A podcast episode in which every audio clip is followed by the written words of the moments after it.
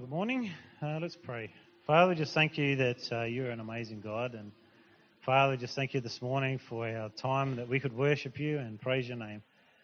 Father, I just want to pray also for Isaac, Lord, as he's uh, preaching um, in another place. We just pray your blessing would be upon him, Lord, that your word would be strong in his heart, Father God, that his mouth will be speaking truth, Father God, with power this morning. And Lord, that uh, we just thank you that whoever is preaching today in Darwin, we just pray that, Lord God, that you just give him your word and minister to your saints, Father.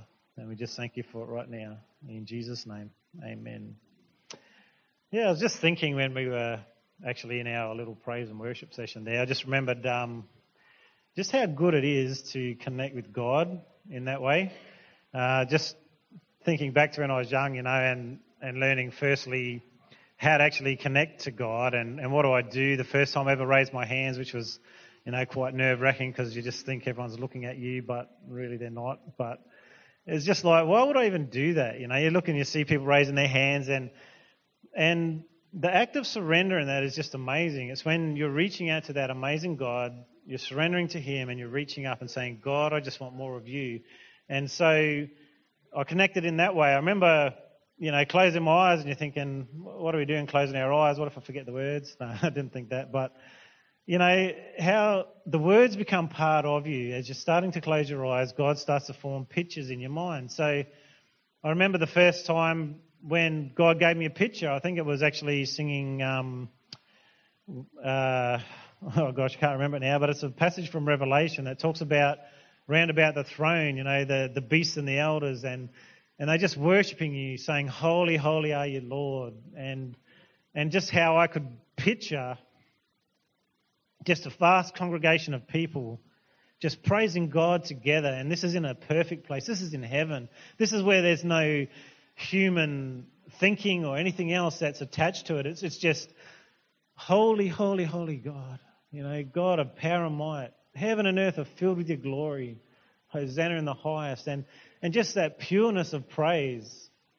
And uh, I also remember once after doing that, I opened my eyes and I'd sort of turned around like this, standing in the seats, and I was thinking, oh, that must be very embarrassing. And it, it sort of was because I was so lost in in that time of praise and worship that I wasn't even keeping track of of uh, which way I was facing. and in a way, that's exactly what it should be like. We shouldn't know which way we're facing. We just get lost in that place where our heart is so connected to God and He ministers to us in praise and worship. And I said to Joe during the week, I was going, you know, I just love going to church. And I mean it. I actually love going to church.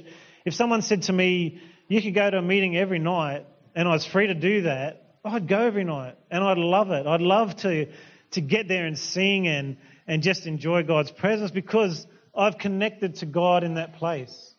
Now that would be probably not a good thing because we need to be, you know, working and looking after our kids and all those sorts of things. So we can't neglect those things. But I remember reading, you know, with David, and, and he's saying, you know, I'd rather be a, a doorkeeper at the house of God than anywhere else. You know, I'd rather be there. I'd, I'd rather be standing at the door, just listening to everyone else praising and praying and entering into God's presence than, than anything else. That's my desire to get into God's presence. And, and another psalm that says, I rejoice when I heard them say, let's go down to God's house today that joy of, wow, this is the time that I can enter into God's presence with my brothers and sisters. With my brothers and sisters. And, and the thing about God is He's designed everything for community. Everything. God is interested in community. He's not interested in individual. He's interested in community. And there's something special about the blessing that comes when we're all together. In fact, uh, the Bible says, excuse me, just going to have a drink. It doesn't say that. Well, it might somewhere. it says that where the brothers and sisters dwell in unity, he commands a blessing. So think about that. When we come in and we're in a, a place of unity, of moving forward together, of getting into God's presence, of, of getting His Spirit to come down. Now, we know we're filled with the Spirit, but we also know that there's a time when God's presence seems to come upon us as well and envelops us. It's like an outside wonderful experience that we have where we're just like, wow, I just felt his presence today. Now, sometimes someone next to you can feel it, but you can't. Why is that? Maybe it's just things in your life that are happening at the time, but many times it's that attitude of surrender as we sang that song this morning. You know, I will find you, God, in the place we call surrender. There's no other place to find God. There really isn't. There's no other place to find God that in that place where you're saying, My life is your life. That's where you find Him. It says, unless something dies, it can't come alive again. And, and we have to die to ourselves. But that place of unity, you think about it, it's not like, oh, there'll be a blessing there. What, did, what happened when God said, let there be light? There was light. It just happened because God is all powerful and He just has to say it. Let there be light. Well, think about that word commands a blessing. That's pretty powerful, isn't it? If the whole darkness suddenly turned light because God said, let there be, think about our service as we come together. Where the brothers and sisters dwell in unity, there he commands a blessing. Now, isn't that a powerful place to be where God says, you know what? That church, they're in unity, they're dwelling together in unity. I'm commanding a blessing. Do you understand what that means? That means that any curse, any um, heartache, any problem you're having, God's saying, I'm going to command something to override that. I'm going to command a blessing to come to that place this morning. That's pretty powerful, isn't it? God spoke and said, Let there be light. There was light. God speaks over us. Let there be a blessing. Well, who's going to stop it? Satan can't stop it. All the governments in the world can't stop it.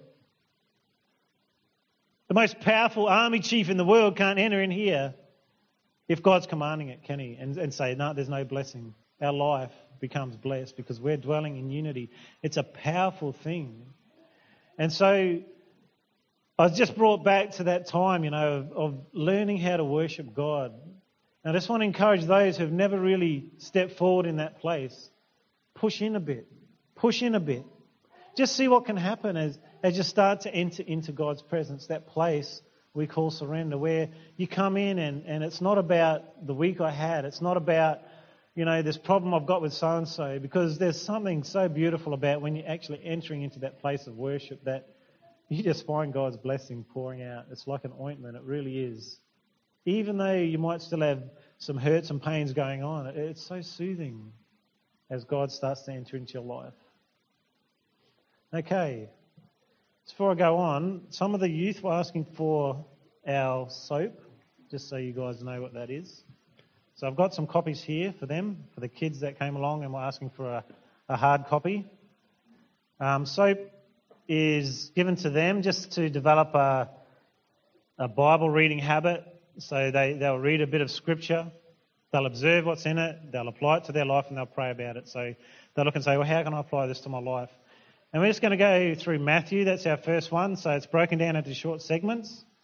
Um, if you don't have it or you weren't at youth and you're thinking, well, that might be handy, come and grab a copy of that. And it's just got, you know, little, little um, passages there. So today it would be Matthew 3, verse 11 to 17. Six verses. This is very minimal time, but it's to get you starting to engage with the scriptures, find out the story of Christ and also how can I apply it to my life. So that's also on our website. Um, if you don't have that, just come and see me. I'll give you the name of that website and you can go straight there and click on Youth Soap or Soap Youth, something like that. Can't remember which way I put it. And you click on it and it'll say click here to see it for August. So you click on that and it just comes up, that document, okay? And it's pretty daggy because I designed it. Um, but one day, one of the kids is going to do it and they're going to make it amazing because that's what kids do. And I've got to say, there was just a good night the other night. The kids in this church are just beautiful, guys. They're just wonderful. So keep loving them, keep encouraging them in the faith, keep building them up so that they become stronger and stronger. Okay, I'll get out of this. We've been talking about relationship, and we've gone through our relationship with God, Father, Son, Holy Spirit, what He does for us, who He is for us, how He wants to enter into that relationship of love with Him. And the reason that we started right there was so that we can learn that God wants relationship to start with. And what I said to you is this if we don't get that relationship right, if we don't understand God's relationship with us, every other relationship that we have in life will be incomplete. It's not going to be at its fullest. Now, you can actually be a Christian and miss out on God's kingdom. Did you understand that? We've been translated from the kingdom of darkness to the kingdom of light. And we've got to start to trust in the Holy Spirit and the Word of God to lead us and guide us in the way that we go. And we, we did a message on uh, being led by the Spirit. In other words, letting God's Spirit speak to us. When we understand how much God loves us and all the good and wonderful things He has for us, that He actually wants to talk to us, we can start to be confident that He wants to be part of our life and transform things that are in our life. Okay, so what I wanted to do is this week just look at marriage a little bit. We're going to go further into this as we go along, but, but really this morning I just wanted to build a bit of a foundation about what God actually thinks of marriage. Now, you might say, well, I'm not married. It doesn't matter. Because the relationship with Christ and the church is likened to that of marriage. Okay? So it's really important that we understand that the instructions in marriage of how people are to treat each other actually apply to the Christian life as well, with our relationship with God.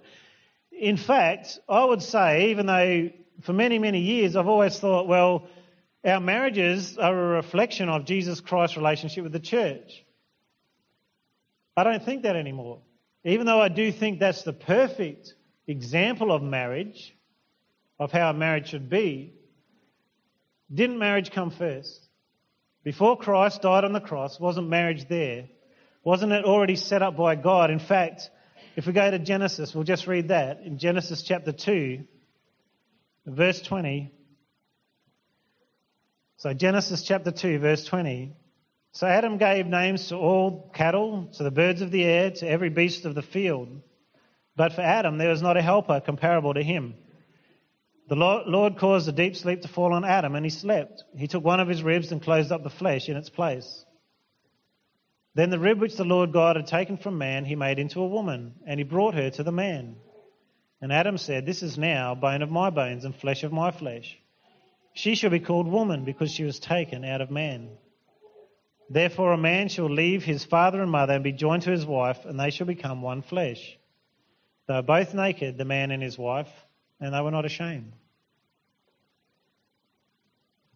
This is an amazing piece of scripture.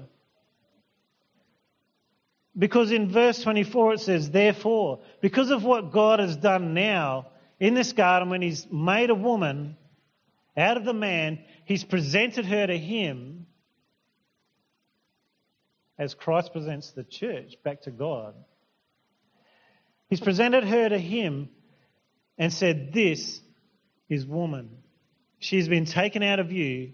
And Adam's response was really amazing, so beautiful and wonderful. And he said, This is now bone of my bones and flesh of my flesh.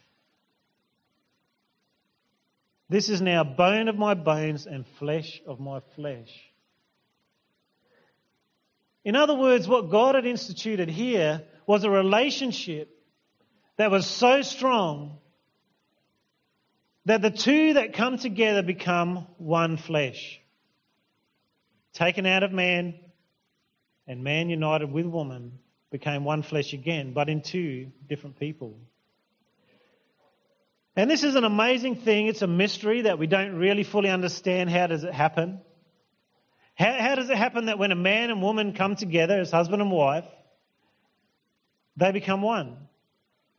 But yet, this is what God has done. And when he presented Eve to Adam, his words were just, wow, bone of my bones, flesh of my flesh. And so this has set up a pattern that God has continued on down throughout the ages, which we as um, imperfect people don't always stick to. We don't always understand. We don't fully grasp how amazing that is. Because the pattern was this. Therefore, from that time on, a man shall leave his father and mother and be joined to his wife, and they shall become one flesh. What does that mean? Well, that word joined actually means become glued together. It's like things just can't separate it. It's strong. It's, it's not just they will live in the same house, they will cohabit. They won't just have the same bank account. They won't just both have their name on the mortgage. They won't both just have kids together. They are suddenly joined together in a way that is just unexplainable. And that's why Paul says, but I'm talking about Christ and the church. It's exactly the same way. And that's why when we're talking about relationship with Christ, I was saying, you are in Christ. And this morning's communion was all about that. You're in Christ. You and Christ are inseparable. His Holy Spirit is now living inside of you. And you cannot be separated from it. His Spirit has joined with our spirit. And just the same, a man and a woman, when they get together, they join together in the same way. They become one. They become of the same spirit. And that's why the Bible says, don't go and join yourself with a prostitute. Don't do it. Don't you understand that when you join yourself with her, that if you're a Christian, Christ is now being defiled because you're now bringing Christ into that relationship. And we know what it's like today where there's um, such a freedom of sexual intimacy that happens. And I'm constantly bewildered in a way, to be honest, bewildered. The number of girls that have given themselves to a guy who's moved on three, four, five sexual partners later, and that first one is still clinging to him. Still saying, I want that man. Besides the betrayal, besides the mistreatment, despite the abuse, despite the being put down, there's a connection that is made that is not just a physical connection. Because it's not easily forgotten. It's taken on. And it needs the power of God to break that. It really does, to make things brand new. So when we're talking about uh, sexual intimacy, it's really important that we keep ourselves pure before marriage. And you might say, well, it doesn't really matter. I want you to think of this. If God has someone for you to marry, if you're young and single, or if you're older and single, when you save yourself, you are keeping yourself for that marriage, for that partnership that comes together, that God can use and join you spiritually. Now, in saying that, think about it this way. If you have sex with someone who you're not married to before you're married, aren't you just cheating on the person you're going to marry in the future? Aren't you? Because a marriage relationship isn't just a physical thing. This is a binding together of spirits. And if you go and do that before you're married, you're cheating on that person. Does that make sense? You know, well, no. Well, yeah. It is. Because God has set you apart for that person, for that relationship, so that you can enter into it undefiled, in purity. And that's what God says about that. It says, within marriage, the marriage bed is undefiled. This is the place. This is where you're meant to be intimate that way. And as you see that picture of Adam and Eve, the last verse is, is quite profound, really, and they were both naked. And the man and wife were not ashamed. They brought an honesty into that relationship, an openness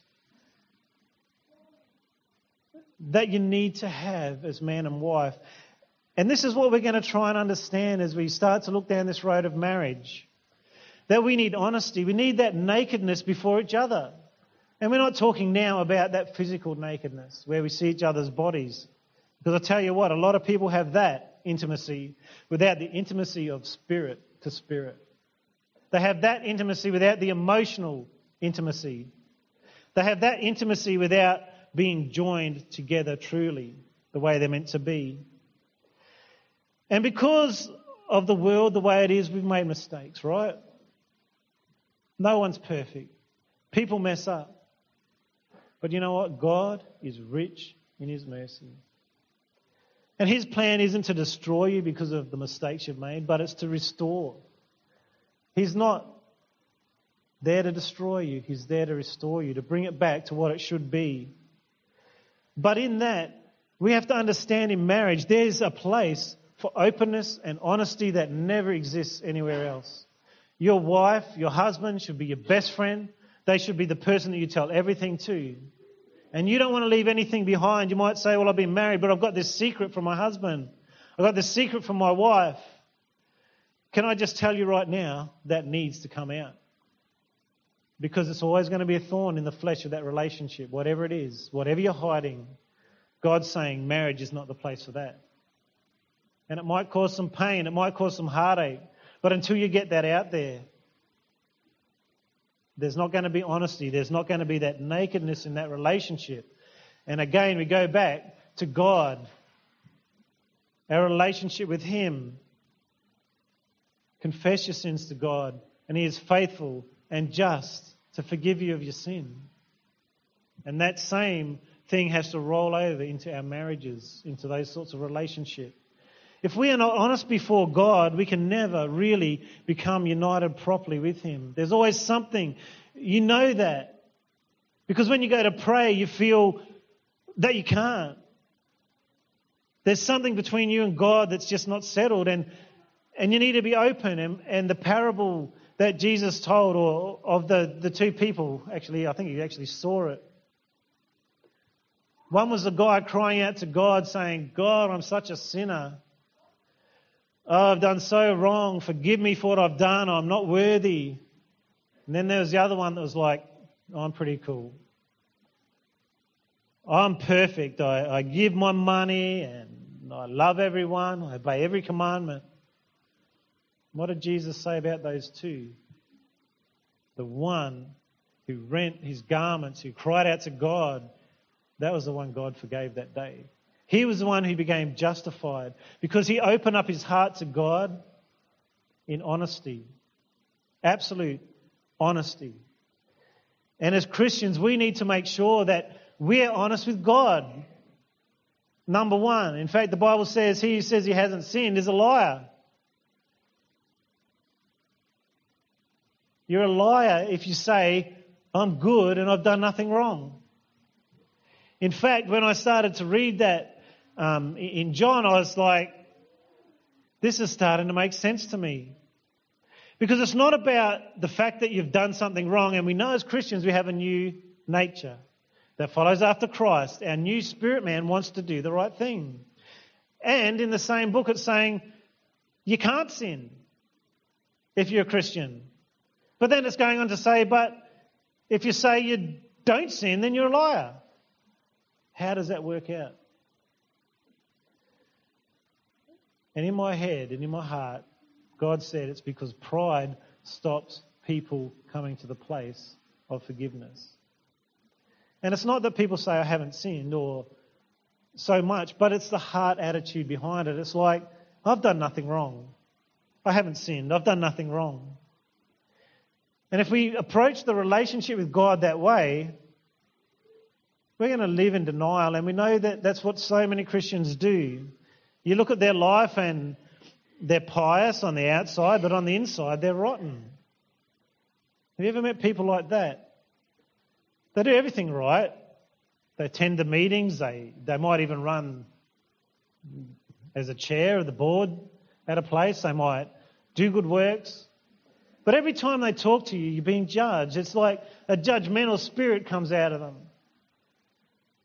because they're not in a right place with God. If they were, then mercy and justice and love would start to flow out of their spirit. And sometimes we, we don't really look at the fruit enough to see what they're really like inside. We need to hold fast to God's word and we need to live God's word, not just declare how righteous we are, by our actions. Okay. So they weren't ashamed. As we start to build this, we're going to look at how we can act towards one another further on. As we start to look at how perfectly Jesus looked after his bride, the church. Man, you're going to receive some instruction. That's not from me, it's through me.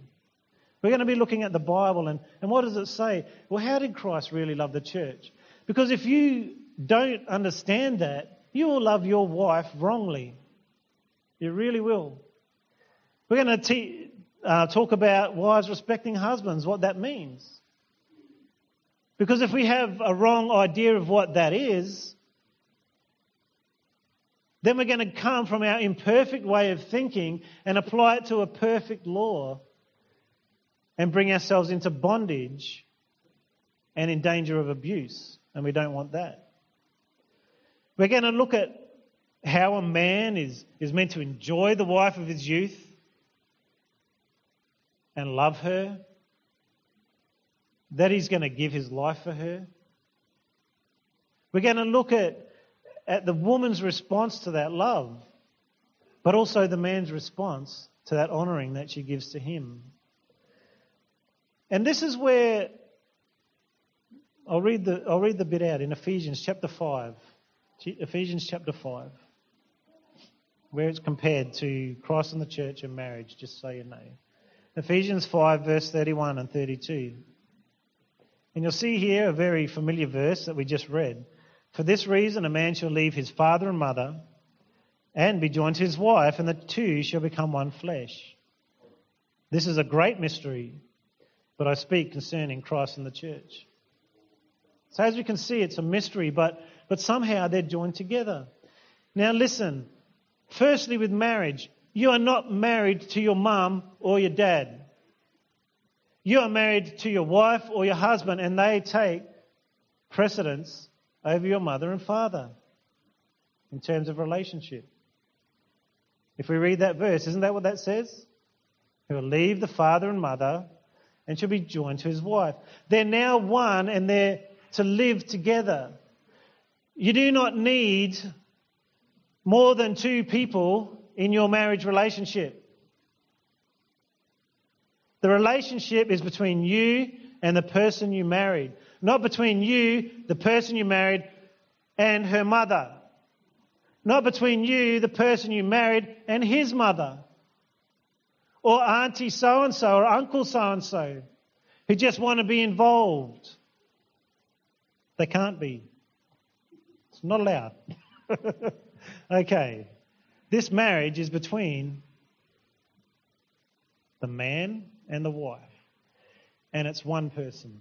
Okay, this is the other thing. Just a couple of things to address. Marriage. God presented Adam with a woman. Flesh of flesh, bone of bones. That's God's perfect plan for marriage. You might say, well, you know, well, Solomon had lots of wives. And he was considered the wisest man in the world. Well, it wasn't probably because he did that. There were other things that made him wise. And he had concubines. We might look at someone like Samson and say, well, you know, he, he ran around with lots of women. He was, you know, sleeping around and doing all the wrong thing, and God still used him. Sure. But the end wasn't really nice, and his life wasn't living in the kingdom. Do you know all of the Bible is true, but not all of it is truth? Okay? What the Bible records is everything that happened, and it truly happened. Just because it happened doesn't mean that's what God wants. That's not his perfect plan. That's not the way he wanted it to be. So God made marriage between a man and a woman. He didn't take out 10 of Adam's ribs. Do we have 10? Guys? I don't know. But he didn't take out more than one and give him back two wives and say, This is now fleshes of your flesh. He said, This one. This is how it was designed from the beginning, and we're going to look at that in a minute. Okay? So the two should become one flesh, and it's a great mystery, but I speak concerning Christ and the church.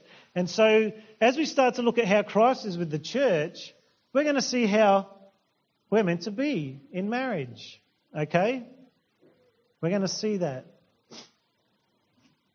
Let's go to Mark chapter 10. and We'll just look at that quickly.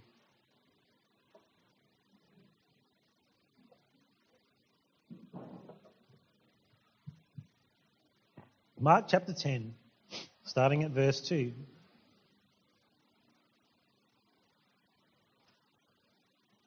Some Pharisees came and tried to trap Jesus with this question Should a man be allowed to divorce his wife?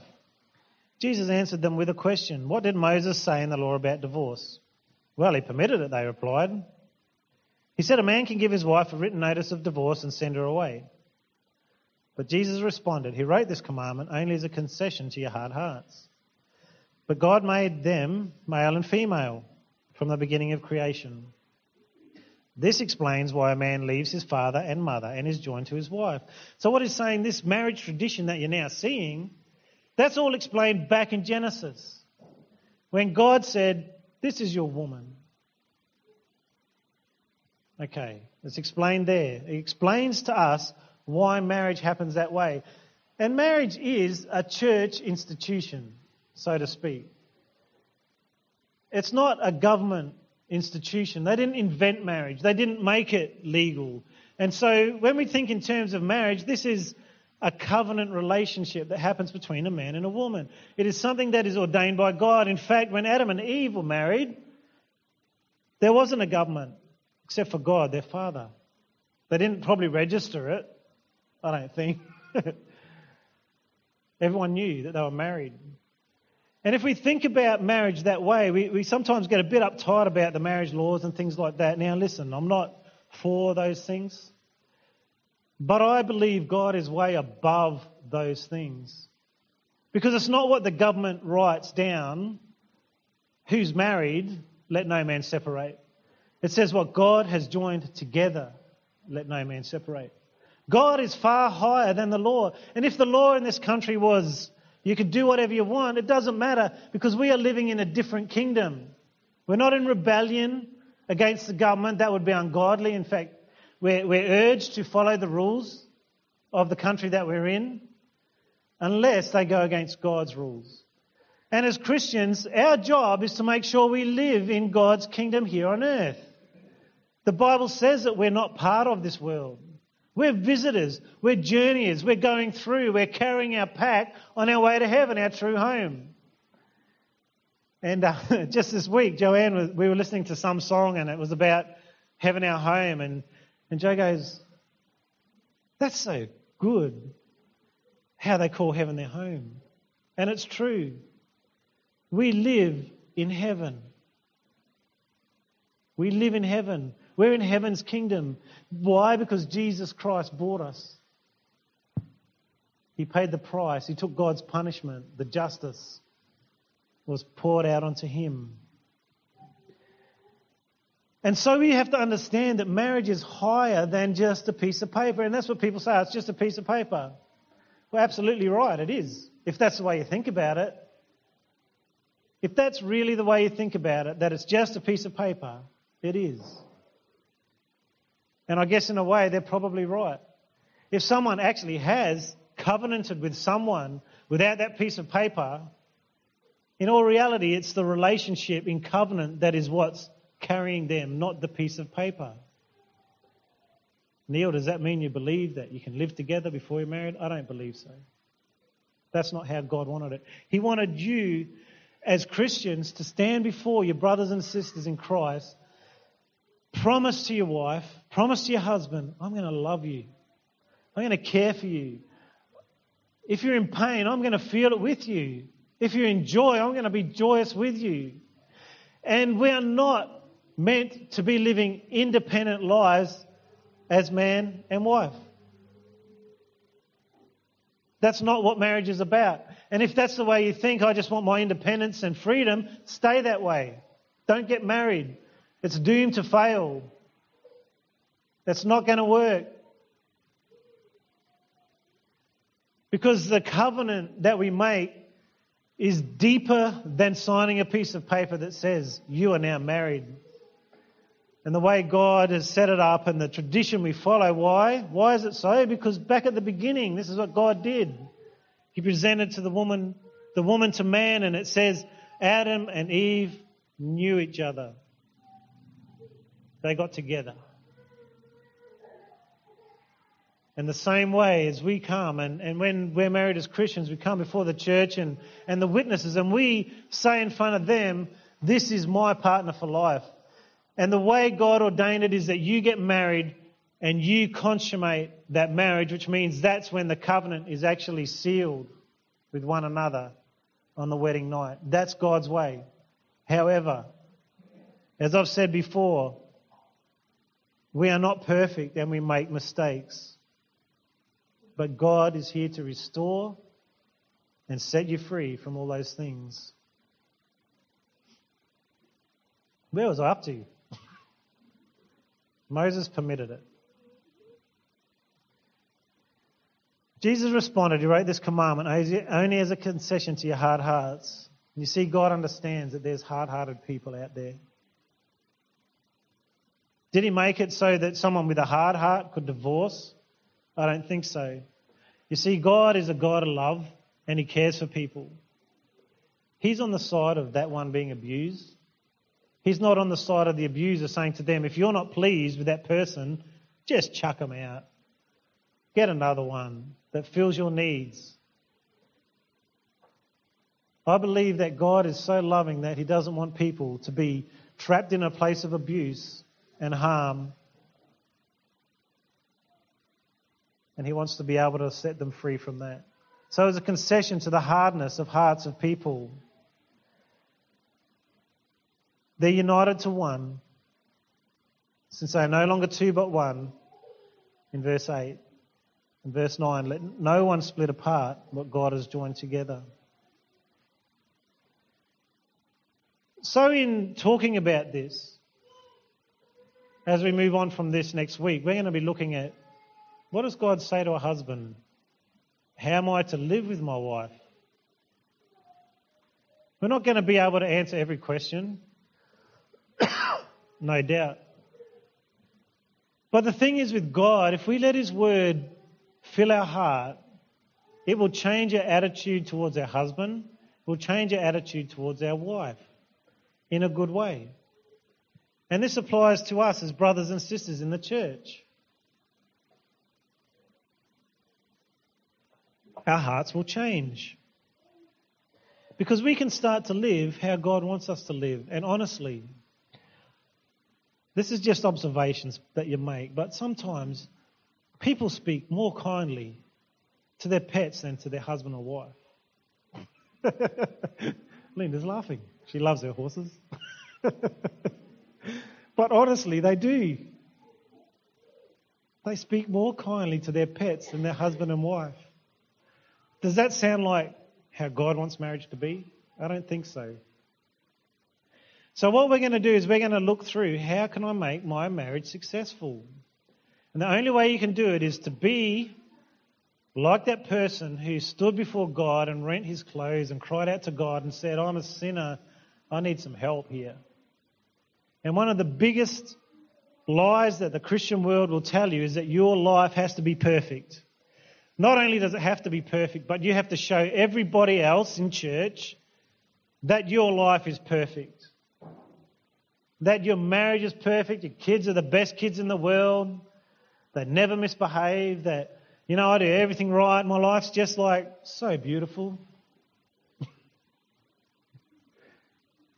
when it's a mess, when it needs cleaning up.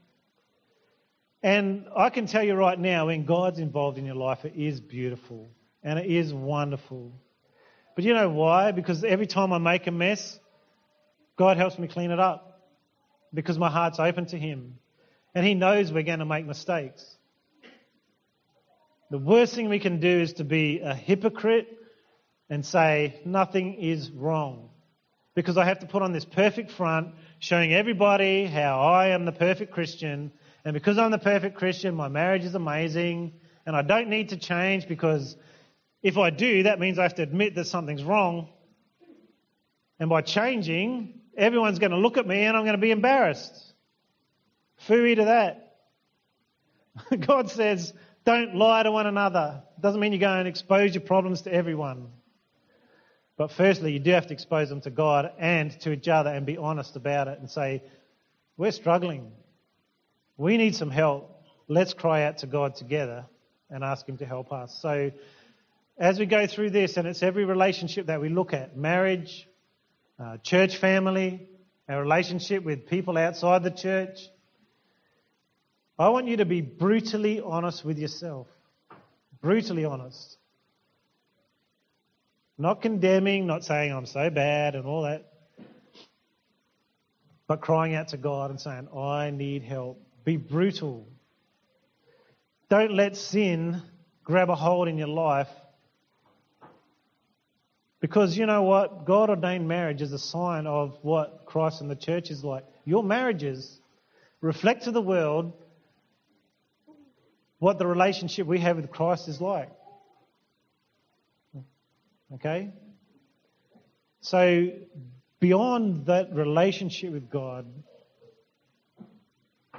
I would say marriage is probably the most important relationship outside of that that we need to get right. And what do we mean by get right? Listen to the Word of God. For goodness sake, apply it to your life and let Him work in it.